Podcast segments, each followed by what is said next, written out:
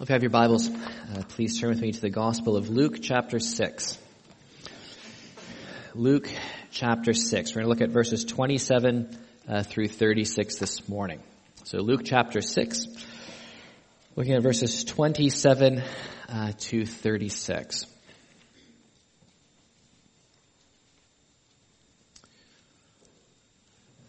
This is the Word of God.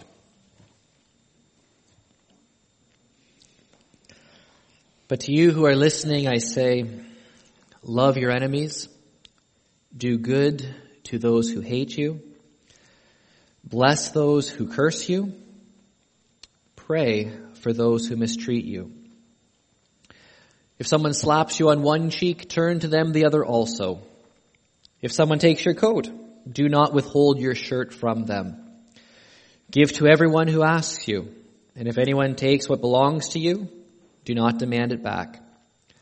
Do to others as you would have them do to you. If you love those who love you, what credit is that to you? Even sinners love those who love them. And if you do good to those who are good to you, what credit is that to you? Even sinners do that. And if you lend to those from whom you expect repayment, what credit is that to you? Even sinners lend to sinners expecting to be repaid in full. But love your enemies. Do good to them. And lend to them without expecting to get anything back. Then your reward will be great, and you will be children of the Most High, because He is kind to the ungrateful and wicked. Be merciful just as your Father is merciful. I think this passage isn't really all that hard to understand, uh, but it may be hard to live out. And so this morning, I'm going to take some time, I'm going to pray, I'm going to ask that the Lord will, will more than just helping us understand the, the import and the significance of His Word, as important as that is, of course, that the Lord will enable us to live out what He's instructed uh, here. That's what's really needed. I just want to uh, mention a couple things before I pray in terms of information. One is, is very exciting, and that is that uh, on April 3rd, uh, we have, we have that uh, meeting, which actually is exciting, and we need to, we need to recognize that uh, business meetings when there are significant issues to discuss, that is part of how we worship God as a church. It's seeking the Lord's direction. It's seeking His Spirit. It's seeking how we can best serve and honor Him in this world. So our, when we get together and we discuss things and when there's, you know, votes on issues, it's not just, that's not separate from serving and honoring and worshiping God. And it's not separate from our fellowship and life together as a family. And so that we need to have that mentality. So we should thank God that we have the opportunity to have these discussions together in a way which is pleasing and honoring to Him. And please be in prayer for that meeting that the outcome will be what God desires, uh, regardless of what that happens to be. But even more exciting to me is that on April 3rd, uh, we're going to have a baptism. Uh, here at the church. Uh, there's a young lady who in the fall, uh, through uh, the witness of power to change, University of Guelph here, has come to put her faith in Jesus, and so we're going to be baptizing her on April 3rd. And if, that is good. It is a good thing. Hey, it, it really is, right? It's, it's exciting and it's okay to be happy. like it's okay to be happy when the Lord is still at work. And so what I would say is that if there's anyone else uh, who knows the Lord, whose faith is in Jesus, but if you haven't been baptized and you'd like to be baptized or you'd even like to just know a little bit more about what it is and why we do that, please come and talk to me. We'd be more than happy to, to baptize anyone who's a follower of Jesus Christ. Now, uh, personally, I know that some of you uh, pray for me, and I appreciate that very much. Uh, a couple things that if you can re- remember me in your prayers over the next uh, week or so, I'd appreciate. Uh, as you know, if you've been here consistently, in the fall and then in January, I had the opportunity to go to York University and uh, participate in uh, Christian Muslim dialogues and with the Ahmadiyya Muslim community. And the Ahmadiyya uh, Muslim scholar that they bring in is Imam Farhan Iqbal from Toronto. And one of the things that's desperately important that we need to do is we need to establish friendships and relationships with people, not just debate and dialogue in those sorts of formal settings. So uh, Tuesday, I'm scheduled to have uh, dinner with him in Toronto. So if you could be in prayer for that, uh, that I'll be able to represent uh, the gospel and the Lord well. There's not going to be an audience. It's just going to be him and I. And uh, we're not getting together to debate, but we're getting together to discuss and look at potential projects in the future. And so I just, I just really want to represent Jesus well uh, in that situation. And so if you could pray uh, for that, I would appreciate it. I'm also going to be taking a little bit of time off. I won't be here next Sunday. Uh, this week, I believe Wednesday, I can't keep my schedule straight sometimes. I think Wednesday, uh, I'm leaving uh, to go to South Carolina, which is an enormous hardship this time of year. Uh, there's there's a, an academic conference down there. It's a joint meeting of the Evangelical Theological Society and the Evangelical Philosophical Society. And uh, so I'm going down. I'm going to present a paper on biblical theology and the problem of evil, trying to show that we can that God has already given us what we need in Scripture to respond to the problem of evil, and that uh, if we know our Bibles well as philosophers, we should be able to uh, tie philosophical arguments to biblical texts. That's what I'm going to be arguing.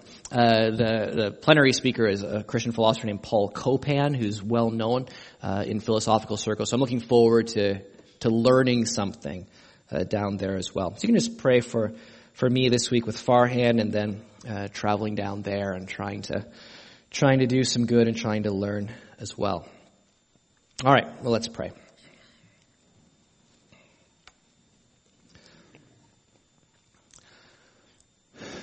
Our Father, you are you are a great God and you are transcended in glory. You are high above us. You know all things. You, you rule on the throne of heaven. You are high above the earth.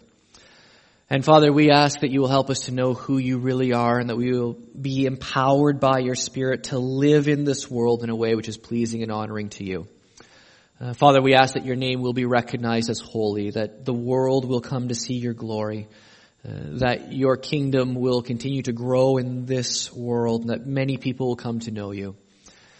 Our Father, we ask that you will give us the grace to submit our lives and wills to yours, that your will will be done on earth as it is in heaven. And Father, I pray that you will make us into a, a community of people here in this church who love you and who love each other. I pray that you will work to uh, give us not just not just social times around coffee, but I pray that you will give us real, rich, and lasting fellowship fellowship based on regeneration and renewal, fellowship based on your glory and the gospel of Jesus Christ. Uh, I pray that you will move powerfully in our midst as a congregation and bring renewal. I pray that you will get a hold of our hearts for real, to really get a hold of our hearts so that we live for you and Lord, I pray that you will also, in doing that, you will make us a place that really does stand as a light, a light uh, that shines with your light, a light that represents the great light. And, and Father, these are things that you can do by your Spirit. And so we ask that you will do this. We ask that if there is any sin in our hearts that impedes your work here, that we are unwilling to confess, I pray that you will bring it to mind. And I pray that then you will also give us the heart change needed to even repent of our sin in the first place. Uh, that you will get, so grip us by your glory and holiness that we will hate our own sin. And that we will also see that you've provided in your grace and love, you've provided the solution for it through your son Jesus. And that you love us more than we can imagine. Father, I just pray that you will make the gospel real to us. We know that it is real. Help us to see it.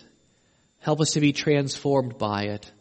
And then empower us to live out in this world the entailments of the glorious gospel of Jesus Christ so that many people in this city and around the world will be brought to know you through him by the power of the Holy Spirit and your word. Lord, we can be so much more than we are. And we pray that you will form us into that. that you will keep planting us, planting our feet on higher ground as we progress in the image of Jesus. Thank you for salvation. It is the greatest of all gifts. Now I pray that you will open your word and help us to live it out. For we ask it in Jesus' name. Amen. Well, I'm not, uh, I'm not sure, although I can probably imagine that yesterday and a couple days before, the last half of this week, how many of you uh, noticed that the weather was really nice? And was anyone aware of that? Uh, that it was really sunny and it was beautiful. And you feel better when it's like that. Eh, you, you really do. I mean, it's, it's just a wonderful thing. And, and it's worth noting, you know, that, that we are physical beings. We are corporeal. And so, uh, we're affected by things like sunshine and proper nutrition. And although it might not be the best morning to say this, proper sleep. You know, we're, we're affected by all of those kinds of things. And so when the sun shines, after a long, oh, of course this was a pretty short and mild winter, but you understand what I'm saying. It's just, it's just wonderful to have a day like that. And it's a blessing from God. And we need to always remember that whatever the weather network says, and yes, you know, there are, there are weather patterns which apparently no one on earth can actually read, or the forecast would be a lot more accurate. Uh, you know, there are weather patterns, there are, there are scientific analyses that we can have of all of these things, and we can predict with some accuracy what it's going to be like. Like August is likely to be hotter than January, you know, we have that level of precision. Uh, but, you know, we need to recognize that God is the one who through through physical means and natural law, God is still the one who, according to the Bible, sends the snow and sends the rain and leads the sun forth. And I realize that's a metaphor in Psalm 19, but God is the one who orders the stars and calls them out by name. He is the God who controls the weather. And so when it's, uh, when the sun is shining and we feel good, that is a blessing from God. And I trust that many of you thanked God in sincerity of heart for the blessing of the weather the last couple days. But if you're being thoughtful, you also have to realize that that sun bestowed the same amount of warmth and comfort on Christians as it did on Muslims as it did on atheists. That sunshiny weather the last couple days, that same warmth and not quite the same beauty because there's a beauty that only the eyes of faith can see in all things. But that sun with its warmth still shone down on pedophiles and people who have committed murder and people who are fine, upstanding citizens who simply have no need for God in their arrogance and in their self-centeredness. God is kind to the wicked and the ungrateful. And if you took all of the blessings that God pours out in terms of weather, in terms of water, in terms of, you know, finances, in terms of health, in terms of laughter, if you just, if you just try to imagine all of the blessings that God has poured out throughout all of human history, on all of the people, whether they, they acknowledged Him or not, it's a staggering thing. God causes his sun to shine on those who hate him as much as he causes his sun to shine on those who love him.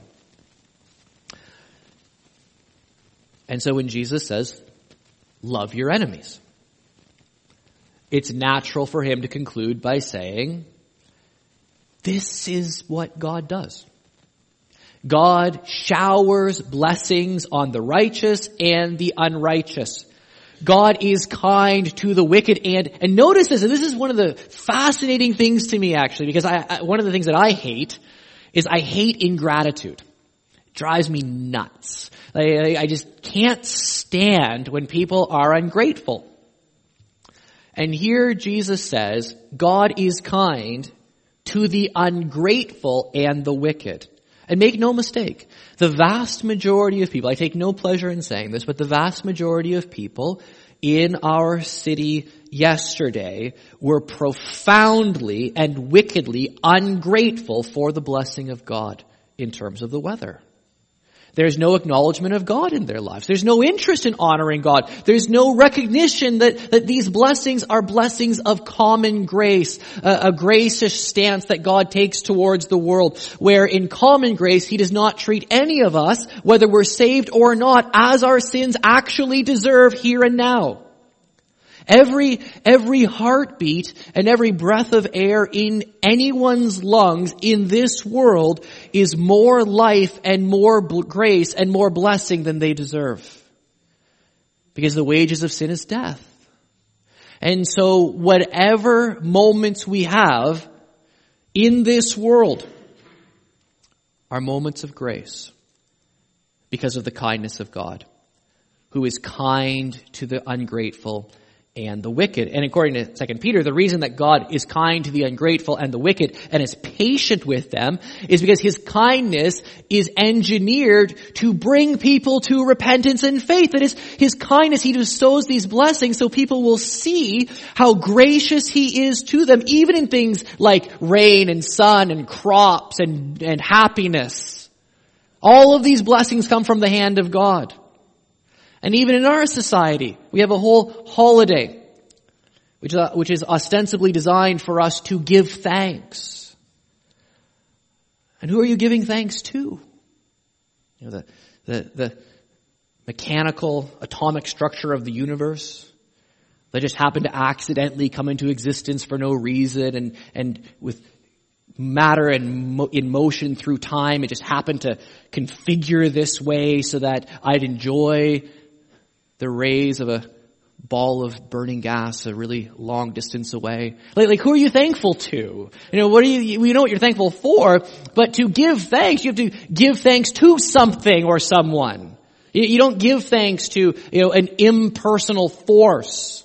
You can only properly give thanks to a person. And, and Thanksgiving itself stands as a, pro, as a prophetic word in our society, you ought to be thankful and you ought to be grateful. But if you ought to be thankful and you ought to be grateful, that demands that there is someone who deserves to be thanked.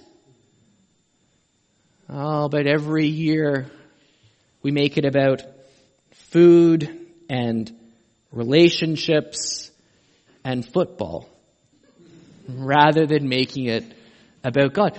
But every year he gives us the harvest. And every year he gives us abundance.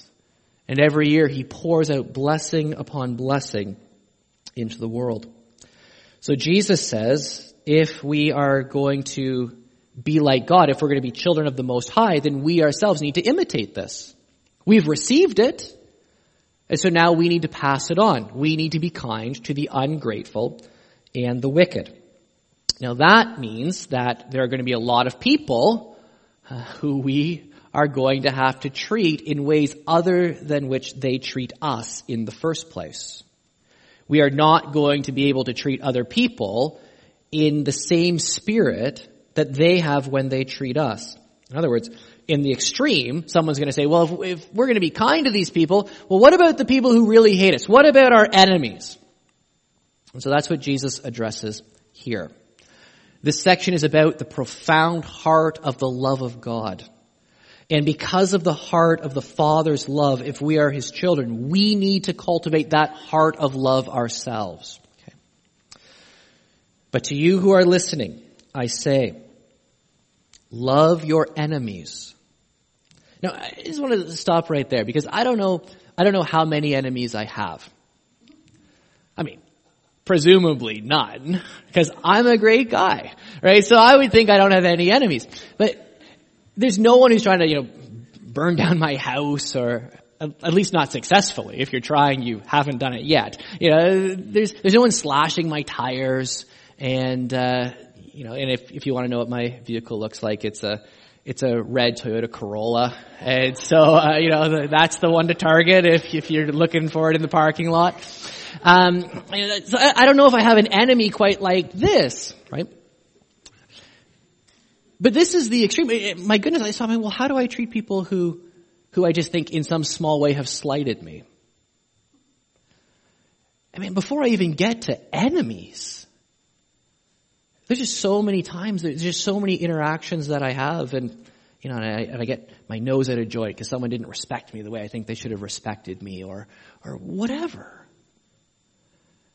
I, I don't even love people who aren't my enemies. I can't even put them in that category. They're not that bad. And I still struggle with this. But nevertheless, we're called to love our enemies. That means that there's no one on the spectrum that we're not called to love. And I think it's very easy for me to think, yeah, if there was someone who treated me really, really, really, really horribly, I'd be able to love them. And Jesus says, well, that's, Steve, that's great that you think that. But what about real life? What about the people that, that you interact with day in, day out? What about those people? How, how, how well do you treat them? And all of a sudden, before I, I claim that I can love my enemies, I need to do some work just in loving people who are actually pretty much my friends, right? Love your enemies. Do good to those who hate you.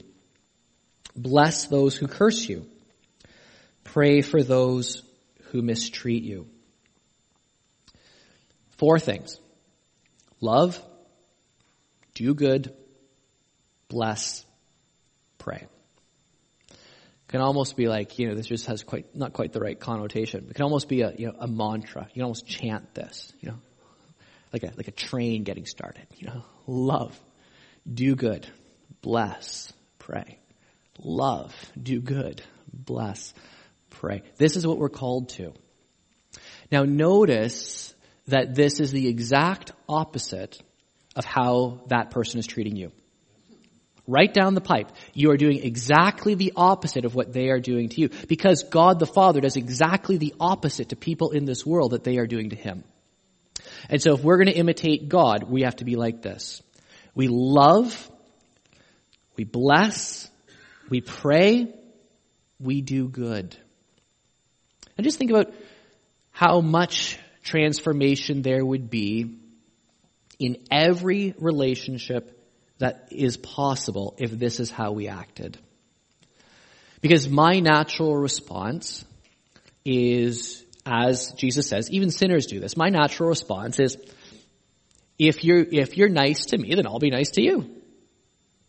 And then I'll congratulate myself on being such a nice guy. You know, eh, or if you do something good for me, then I might do something good for you, and then I congratulate myself on how generous I am. Jesus, the world does that. You are called to a higher standard. You are called to be children of God. You are called to imitate God. So someone hates you, you do them good. And that's pretty limitless. You can be pretty creative. There's a lot of good things you can do. Someone, you know, hates you. You bless, or someone curses you. You bless them. You use your words to build them up before God. You ask God. You pray for them. You intercede for them. You ask that God pour out His blessings into their lives. In other words, all of these categories show you that no matter what anyone has done or said to you, you have their best interests at heart and you don't want them to suffer. You don't want to get back at them. You don't want your pound of flesh. You want God's grace for them in the same way that you want it for yourself. I'm going to be honest. I, I don't think I'm quite a perfect example of that. And so in working through this passage, one of the things that you know, I learn is not a surprise to me or to you. I learned that uh, I'm not quite as perfect as Jesus. So I need to make some progress. You know, I need to grow. I need to become more like Jesus. This is the standard. And, and, what allows me to do it is not me saying, okay, well, I'm, I'm just gonna, I'm gonna do it. I'm, I'm gonna make myself do it. Because what you can do, interestingly enough too, is you can, you can kind of do this. So if someone strikes you, as Jesus uses the illustration, you might be able to resist striking them back. All the while nurturing hatred and malice and bitterness and a grudge in your heart. But we're not called not just to strike back, we're called to bless and love. It's a much higher standard. And in some ways it's very easy to be passive. It's very easy to take the blow, but to take the blow and to give blessing and love and goodness and kindness and mercy in return. That speaks of the heart. Not just what you do with your hand. It speaks of your heart attitude towards that person. Uh, that is an, a remarkable standard that Jesus calls us to uphold. Love, do good, bless, and pray in the grammar of what Jesus says here, these, these verbs are in the, they're in the present tense, which means it's continuous action, which means these people might keep hating you and cursing you and mistreating you, and you keep doing them good. You keep blessing them. You keep praying for them. You keep doing them good day after day after day after day. There's no statutes of limitations on this. So you can say, well, I tried being nice. You know, last time, you know, they were, they were kind of picking a fight with me and I, I took the high road. You know, and already I'm, I'm tipping into spiritual arrogance even when I make that assessment. I took the high road. I did the right thing. They, they do that tomorrow and, you know, I'm gonna, I'm gonna put them in their place. You know, I, I'm gonna, I'm gonna take, I'm gonna take some names. I'm not gonna put up with this forever.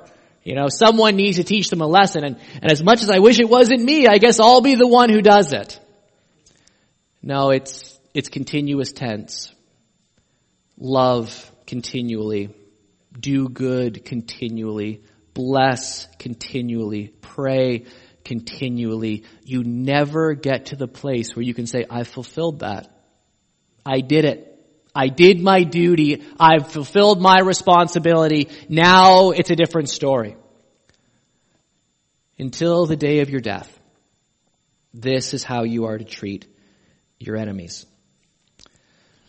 If someone slaps you on one cheek, verse 29, turn to them the other also. If someone takes your coat, do not withhold your shirt from them. Give to everyone who asks you, and if anyone takes what belongs to you, do not demand it back.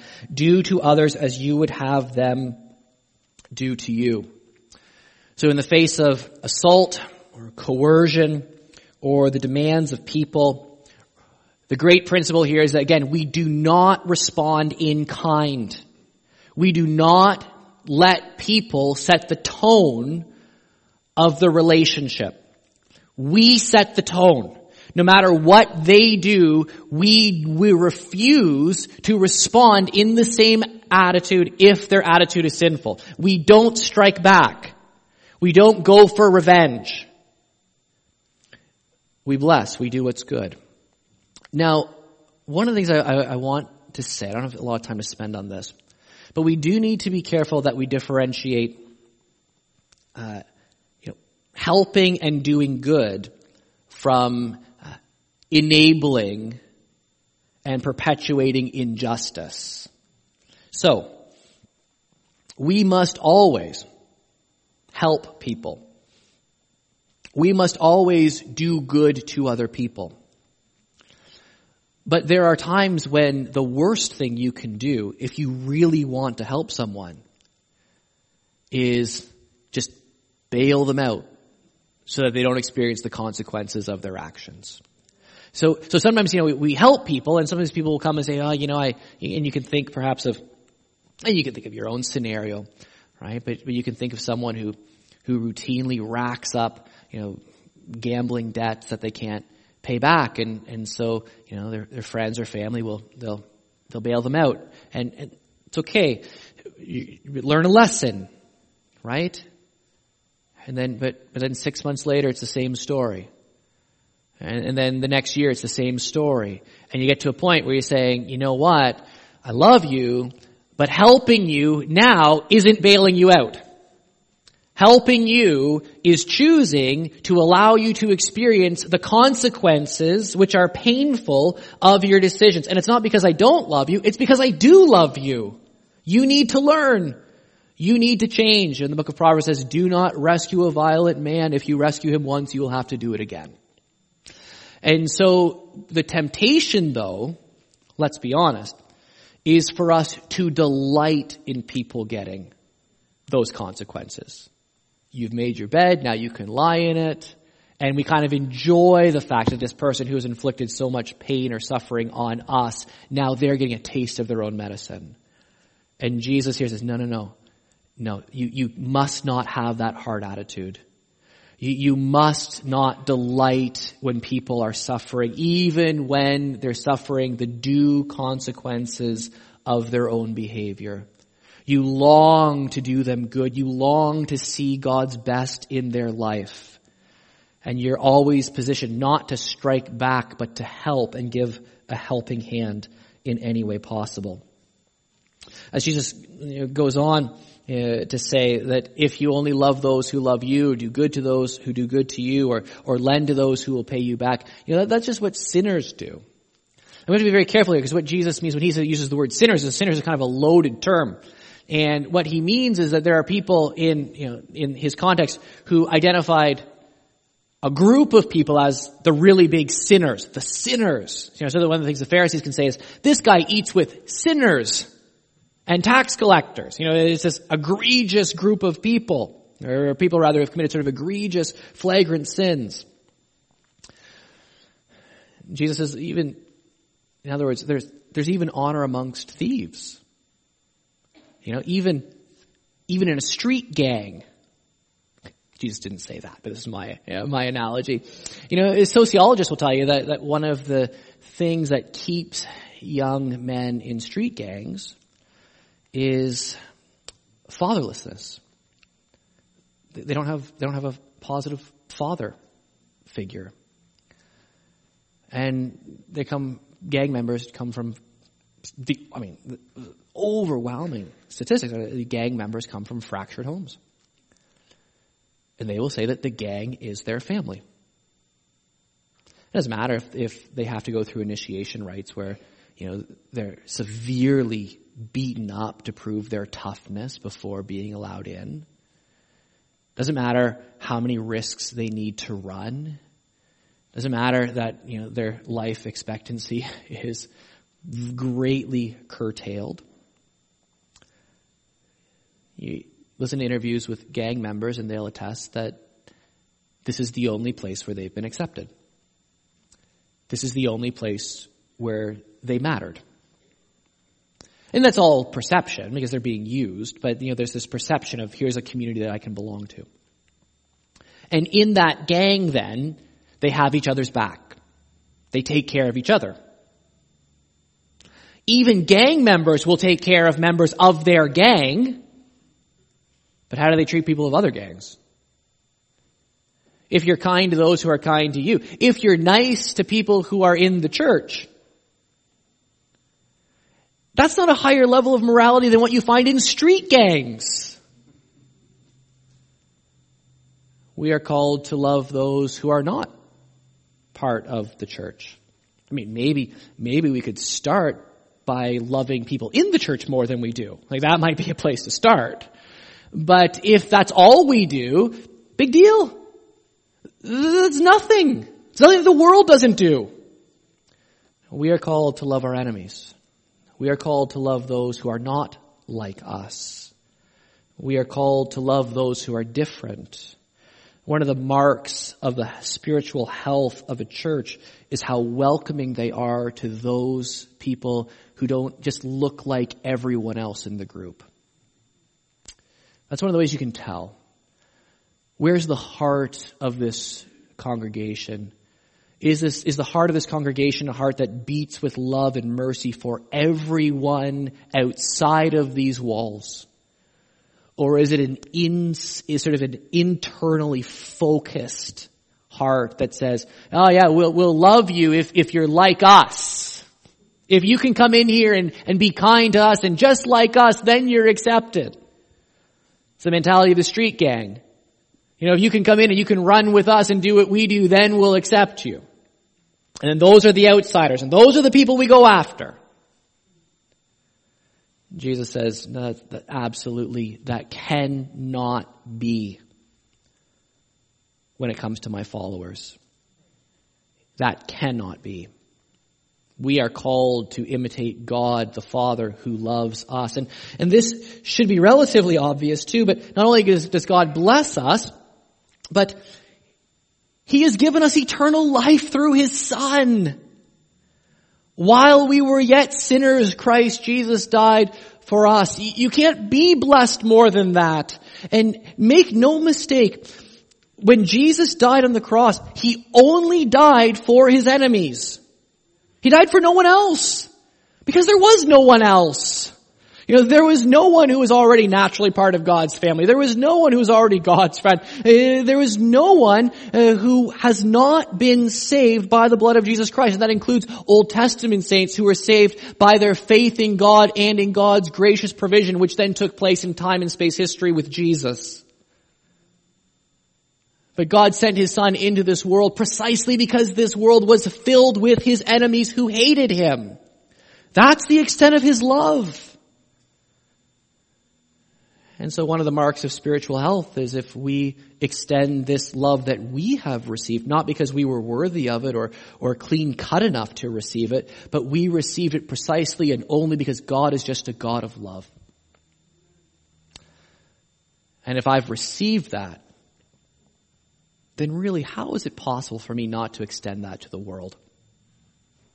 If God sent Jesus for me when I hated him, if God sent Jesus to die for the people who killed him, then what can people do to me which justifies me hating them or refusing to treat them with kindness?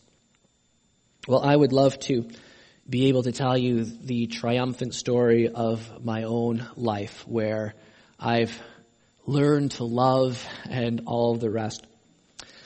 But I can't. So I'm going to share with you a story that I was reading this week, biography. Um, I, I, like reading uh, biographies, actually. If I, if I had no other responsibilities, I would simply read biographies every day, all day.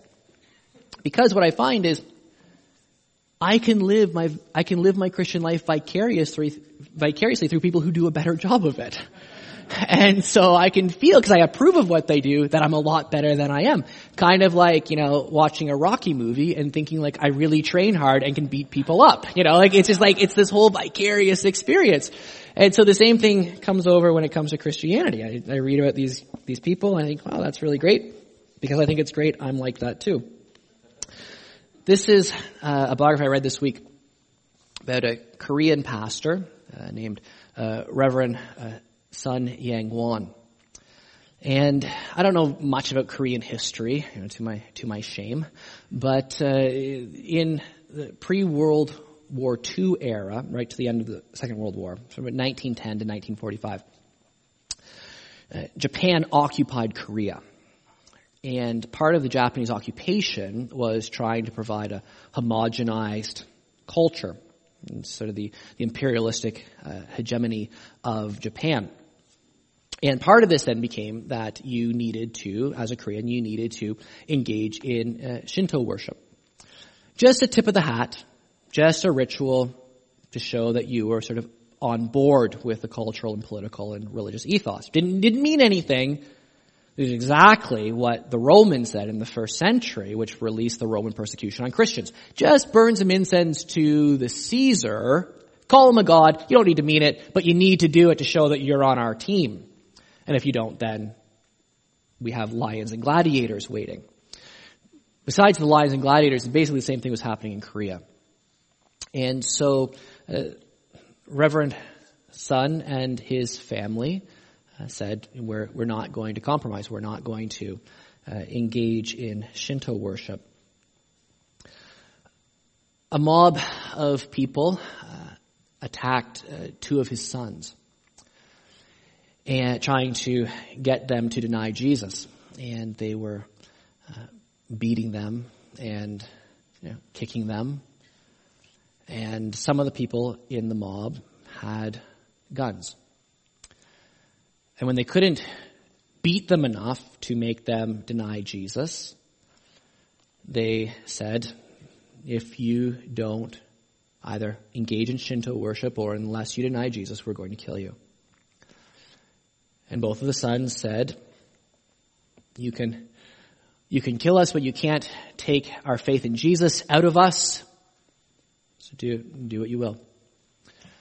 And so, having been beaten and lying on the ground, uh, bleeding and bloodied and bruised, uh, they were shot to death for their faith in Jesus.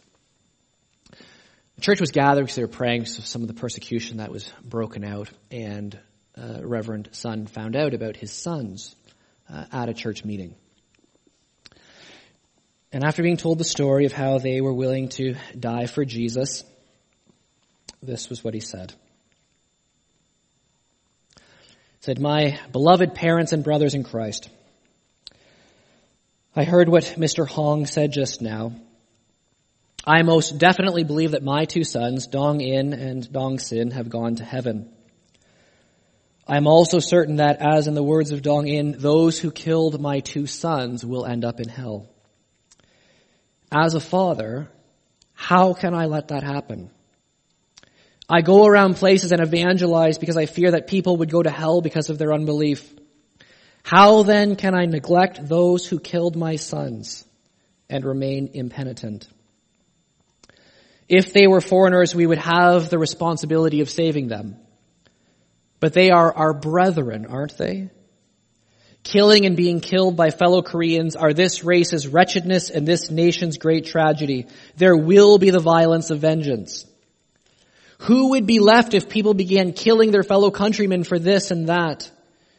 Therefore send the message to Suncheon and tell Reverend Na Diong Han of Sangjui Church that while I don't care about others, if the individuals responsible for the murder of my sons get arrested, they should never be executed or even beaten. Tell him to inform the authorities that I will take it upon myself to share the gospel with them, make them repent, and adopt them as my son.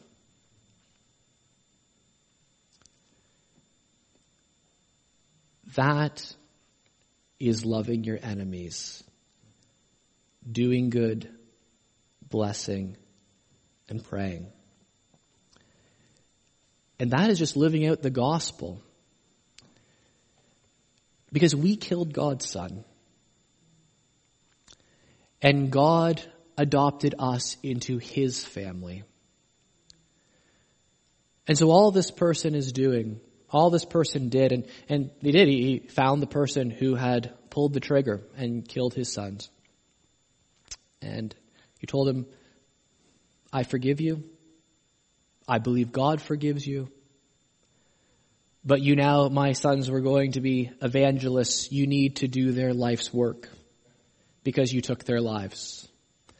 And so the person became a believer, became a well-known pastor evangelist in Korea, sharing the gospel of Jesus Christ. And that happened because this person treated, Reverend Son treated the killer of his sons the way his heavenly father treated the killer of his heavenly father's son. Love your enemies. Do good. Pray and bless. What a different world we would live in if we all faithfully lived out the gospel this way. Well, may God help us. I'm probably never in grace facing a situation like that. But in all the little ways of life where we do have an opportunity to be kind to the ungrateful and wicked, may God help us by His Spirit applying the gospel to live that out, to imitate God, and to show this world the love of Jesus Christ. I'm going to ask our musicians to come uh, and lead us in our closing song of worship.